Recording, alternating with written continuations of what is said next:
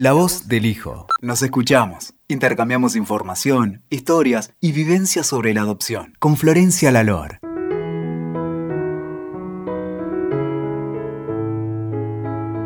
Hola, ¿cómo están? Bienvenidos a una nueva temporada de podcast de La voz del hijo. Acá estamos de vuelta arrancando este año 2023. Hoy tengo una invitada que no está muy cerca mío, está en Puerto Rico, es una colega, se llama Silvia Martínez Mejía. ¿Cómo estás, Silvia? Hola, encantada de estar aquí contigo, Florencia. Gracias, gracias, gracias por aceptar. Me encanta que estés acá, bienvenida. Les quería contar primero un poquito a las personas que nos escuchan cómo nos conocimos. El año pasado, en el mes de noviembre, me invitaron a Puerto Rico el gobierno de San Juan a participar en un congreso de adopción en donde también participó Silvia. Y ahí nos conocimos y bueno, fue un encuentro muy lindo. Y fue muy lindo también estar allá, la verdad, una experiencia muy linda. Y Silvia es psicóloga y trabaja en todo lo que es adopción, pero a mí me gustaría, Silvia, que cuentes un poco vos sobre quién sos, sobre tu trabajo, qué haces hoy, ¿Querés contarnos un poco para que te conozcan? Claro, claro.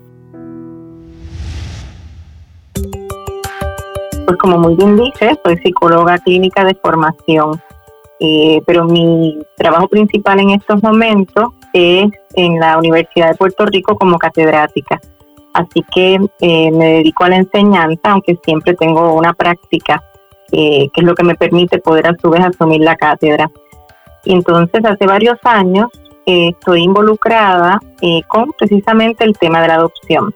Desde mi formación temprana he trabajado con el modelo de vinculación afectiva. Así que, así, conversando y hablando en foros como nos conocimos nosotras, llego a, eh, al Departamento de la Familia. Aquí en Puerto Rico es la agencia que se encarga de trabajar con los niños y jóvenes que por alguna razón son removidos. Pero particularmente eh, trabaja, llegué a la unidad de adopción.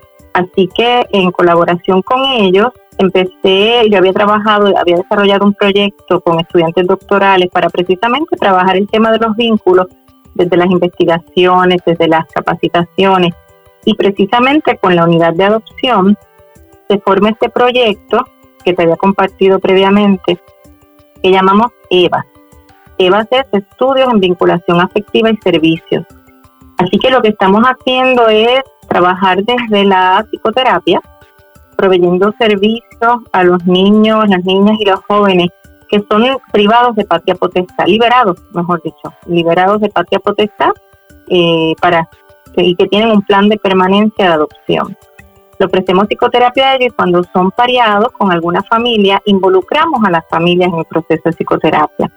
Además hacemos capacitaciones un poco para desde la academia, transformar a través de la educación a trabajadores sociales, las familias, a todo aquel personal que de un modo u otro está involucrado en el trabajo y en el tema de la adopción, para abrir brechas, ¿verdad? Y poder hacer trabajo en equipo que nos permita, desde el lugar de cada uno, aportar al bienestar de estos menores. Está bien. Y sabes que estaba pensando mientras hablabas y explicabas un poco, vos, vos dijiste una frase los niños que se ven, mm, creo que no sé si dijiste liberados de patria potestad. Sí. Yo supongo que es, es, lo que acá en Argentina llamamos disponibilidad adoptiva. Acá se, se, dice que cuando a los niños se les declara, se declara la disponibilidad adoptiva, que significa que los padres biológicos han perdido la patria potestad. Estaba pensando si tenés ganas de contar, no hace falta que des detalles sobre lo que es la adopción en Puerto Rico, pero si querés hay algo que quieras contar o explicar, por ahí algo que a mí me parece importante, que, que yo lo aprendí cuando fui para allá, fue que ustedes me contaron que en Puerto Rico la mayoría de las adopciones son de niños más grandes que son removidos de sus hogares. Bueno, la, la mayoría tienden a ser pequeñas porque las familias tienden a, solicitar niños pequeños, ¿verdad? Eso yo creo que es un, problema complejo. Pues no, yo creo que no entender la riqueza de los jóvenes. Entonces, los jóvenes, al contrario, son la población que se va quedando pero hay un movimiento enorme en el Departamento de la Familia, particularmente la unidad de adopción en estos momentos, para fomentar la adopción en jóvenes, precisamente rompiendo con los mitos de, que solamente a través de la niñez que podemos lograr estabilidad familiar, sino todo lo contrario, darle oportunidades a estos jóvenes eh, para que puedan ser adoptados. Sí, acá en Argentina pasa lo eh, mismo, te cuento, pasa lo mismo. Está bien. Sí, sí, yo creo que es un problema general, un problema sistémico, yo le llamo. Sí, es verdad, es verdad. Silvia, bueno, yo hoy particularmente quiero contarles a nuestros oyentes que te invité para que nos hables un poco sobre la importancia de reconocer y hablar sobre la historia de esos menores que son adoptados. Bueno, yo, eh, em, perdón, eh, creo que esto lo hemos hablado nosotras antes. A mí muchas veces me ha pasado en mi trabajo con padres adoptivos de encontrarme con padres que, que no quieren hablar del pasado de sus hijos, que les cuesta y, y, que tal vez les cuesta entender que en realidad eso es justamente lo que hay que hacer, ¿no? De la manera indicada. Pero bueno, contanos un poquito, ¿por qué pensás vos que es tan importante y fundamental? Pues mira, la historia de los chicos tiene que ver con quiénes son, ¿verdad? Nuestra historia nos va definiendo. Em, si no miramos la historia, ¿cómo podemos transformarla? Tienes, ¿verdad? Cuando hablas de la dificultad en poder poner en palabras la historia, tiene que ver más con, con el adulto y con el adulto que no se quiere enfrentar el dolor, parece, ¿verdad? Como hemos conversado en, en otras ocasiones, es desde la perspectiva clínica entendemos que el modo de enfrentarnos para lograr transformación es a través de reconocer esas experiencias dolorosas. Entonces figúrate que si no miramos la historia, estamos diciendo que esa parte de tu vida no existe y existe desde el momento en que te conozco. Y eso un poco es violentar casi la existencia del ser humano. Fíjate que la adopción, un poco cuando me preguntabas hace un rato, es un proceso bien complejo aquí en Puerto Rico, como hicieron en la mayoría de los países, tiene que ver con múltiples agencias. Aquí estamos hablando de procesos administrativos, legales, eh, de afectivos. Y desde el área que nos compete y nos une, yo creo que esa afectividad es pocas veces vista. Queremos casi eh, ponerlo como una rigurosidad donde la pasamos a procesos administrativos o legales y no puede ser. Así que cuando vemos conflictos en ese proceso de integración familiar, en muchas ocasiones tiene que ver con que no le damos validez a esa historia de estos pequeños y pequeñas, ¿no? Una historia que puede estar cargada de dolor, pero también está cargada de afectos y de vínculos. Y el único modo, como nos ha planteado la literatura, los estudios y la misma clínica, es que es a través de esos nuevos vínculos que podemos transformar los previos. Así que poner en palabras esa historia es importante. ¿Por, qué pensás, Silvia, vos que, que tal vez hay padres que les cuesta tanto hablar de esto? Pueden ser razones múltiples y me parece que puede haber, como te decía, una gran eh, dificultad para enfrentarse a lo que mis chicos o mis chicas vivieron, por una parte. Puede ser eh, el querer tachar la historia para sencillamente empezar como borrón y cuenta nueva. Y el niño, la niña, el ser humano, no somos tabula rasa. Cada experiencia nos va transformando y hay que reconocerla precisamente para trabajar con esa nueva integración familiar. Y yo me parece que es más mito, es miedo propio de cómo lo manejo. A veces es falta de conocimiento, padres que nos han dicho, no sé cómo abordar esta pregunta, no sé cuando me preguntan por qué me abandonaron, cómo responderla. Y parte de, esas eh, interrogantes es que nos ha llevado a hacer las capacitaciones, ¿verdad? Transformar a través de la educación, cómo romper con mitos, cómo capacitar a familias para abordar estas temáticas que son tan complejas para los menores. Sí, sí, es verdad. Y, y esta pregunta que alguna vez te habrán hecho, ¿cómo responderle a un hijo a la pregunta de por qué me abandonaron? Claro. Qué difícil, ¿no? es que no hay forma de responderle. Claro, y no hay forma, porque es que no hay una respuesta. Un poco lo que le planteamos a las familias es que no necesariamente hay que darle una respuesta porque nosotros mismos no la tenemos. Es permitir el espacio de que se exploren esas interrogantes, es permitir el espacio al dolor para llegar a la alegría. Entonces, esa interrogante puede ser respuesta desde no lo sé, es una pregunta que no sabemos si hay respuesta, sin embargo, fue algo que nos permitió ser familia. Es un poco escuchar ese mensaje de dolor e irlo transformando poco a poco a una oportunidad. Como es lo que vemos la adopción, ¿no? Una oportunidad. Yo le digo a las familias que la adopción es una ruta. Es una ruta hacia asumir la maternidad y la paternidad. Mira, mira, qué, lindo, qué lindo. Eh, sí, me quedé pensando en esto de, de, de, esta pregunta, ¿no? Tan difícil. Yo creo que también hay que aprender a trabajar mucho sobre los prejuicios que uno tiene, ¿no? Muchas veces sobre las familias de origen.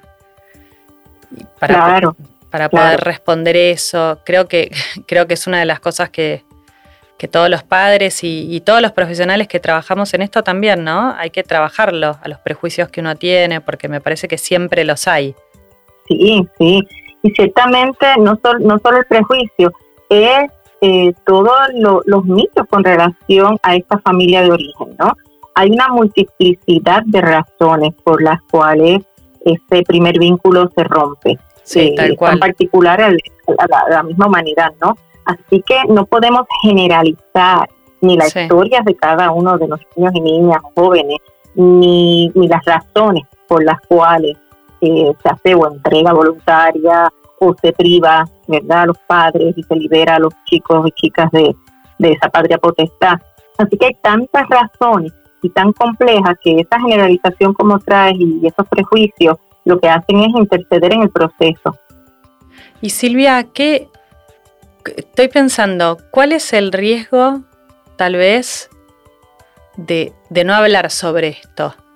si, si, si estamos pensando en una familia y los, y, los padres no, no lo logran, no pueden, ¿qué, riesgo se corre, no? De que, ¿qué podría pasar? Claro.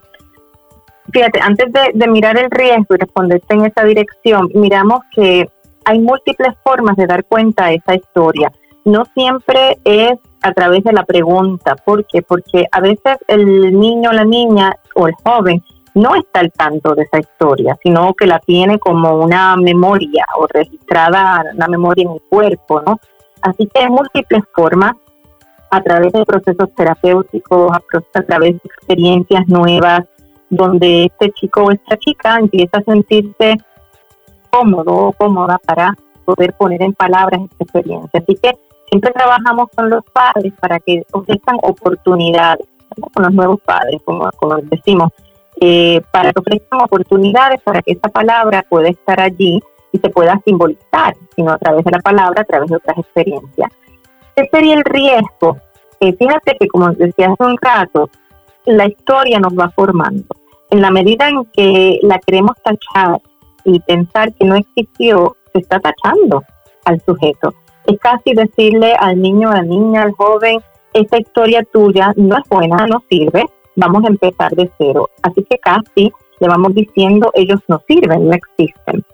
Pensemos que el ser humano se va construyendo a través de las experiencias con un otro, a través de ese contexto donde está, y si no lo validamos, estamos casi diciendo que tú no vales, tú no existes, no eres. Así que eso no hay posibilidad de transformar y crear nuevos vínculos desde el cero para poder tener la posibilidad de crear nuevos vínculos y darle oportunidades a estos chicos y chicas, es importante validar y reconocer su historia, positiva o negativa, para entonces darle la oportunidad de transformación. Eso puede tener repercusiones tales tan concretas como que un proceso de adopción no se facilite, no se mueva, porque por ejemplo un pequeño puede no querer eh, un ejemplo típico es que un, un, chico, una chica o un joven diga, no, bueno, eh, yo no quiero em, separarme de mi apellido. Entonces la nueva familia puede entender que es una falta de aceptación a ellos como nueva posibilidad de familia. Y no necesariamente en esa dirección. Tiene que ver con la renuncia a lo que fue su historia.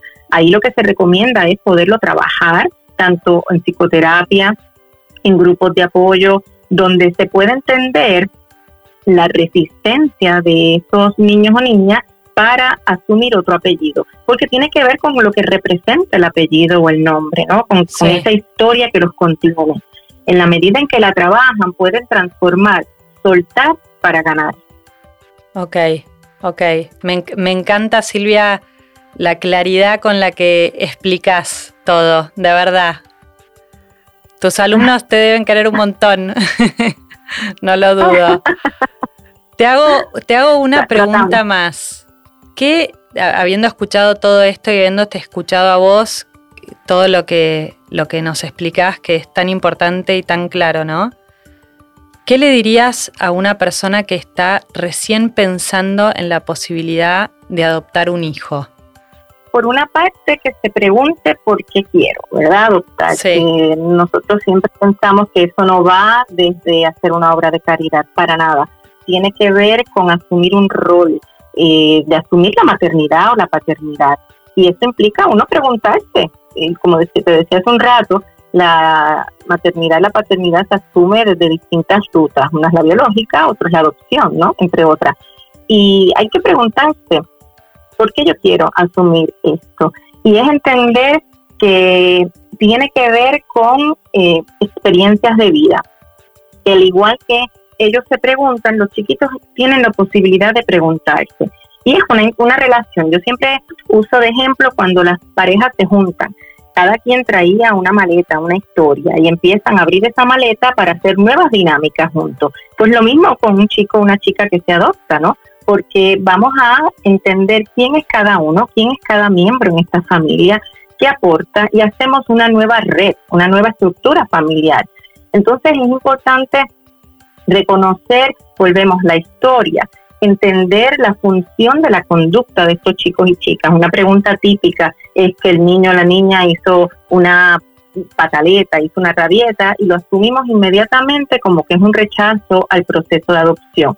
No necesariamente, puede ser un rechazo a esto que es nuevo, me asusta, así que es importante que se den el espacio a trabajar esa nueva crianza, que busquen asesoría, que no asuman inmediatamente y sobre todo que si no están comprometidos en entrar en esta nueva estructura familiar, no entren en el proceso de adopción, porque el, el, rechazar a alguien que a su vez ha tenido una ruptura, lo que va a hacer es un daño enorme en el proceso. Así que siempre es una invitación a que miren esas nuevas dinámicas familiares y que se den la oportunidad de trabajarlas, como es la crianza en sí. Silvia, ¿a dónde te puede contactar la gente si quisieran contactarte? ¿Para alguna consulta o para, para algún tema? Pues mira, eh, precisamente eh, tenemos un correo electrónico eh, que, como te planteaba en el proyecto que desarrollamos, que es el proyecto EVAS, Estudios en Vinculación Afectiva y Servicios. Así que así mismo, proyecto.evas.upr.edu. Perfecto. Es el, correo en el que nos pueden conseguir para seguir conversando y trabajando sobre estas temáticas que me Perfecto. son muy importantes. Dale, también por supuesto que me pueden contactar a mí y, preguntarme, pedirme tu correo también de vuelta y, yo se los voy a dar, por supuesto. Bueno, Silvia, eh, quiero agradecerte muchísimo tu tiempo, haber estado acá, sé que estás súper ocupada y me encantó escucharte, me encanta siempre escucharte. Te repito, tenés una manera de expresar y enseñar que, que uno quiere seguir escuchándote un largo rato. Así que por ahí en algún momento, si tenés ganas, podemos hacer una entrevista de vuelta sobre otro tema, tal vez. Me encantaría. Claro, siempre a la orden. Bueno, siempre dale. La orden de colaborar. Dale. Bueno, y yo quiero recordarles a las personas que nos están escuchando, tal vez alguien que nos esté escuchando por primera vez, que siempre pueden entrar al sitio web de La Voz del Hijo para tener más información, que es lavozdelijo.org. Pueden seguirme en la cuenta de Instagram, que también es La Voz del Hijo, y mis datos están ahí por si me quieren contactar. Y bueno, muchísimas gracias siempre a todos por seguirnos y gracias de vuelta. Silvia, hasta luego. Hasta luego, un placer.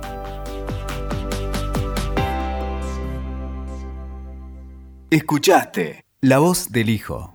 WeToker. Sumamos las partes.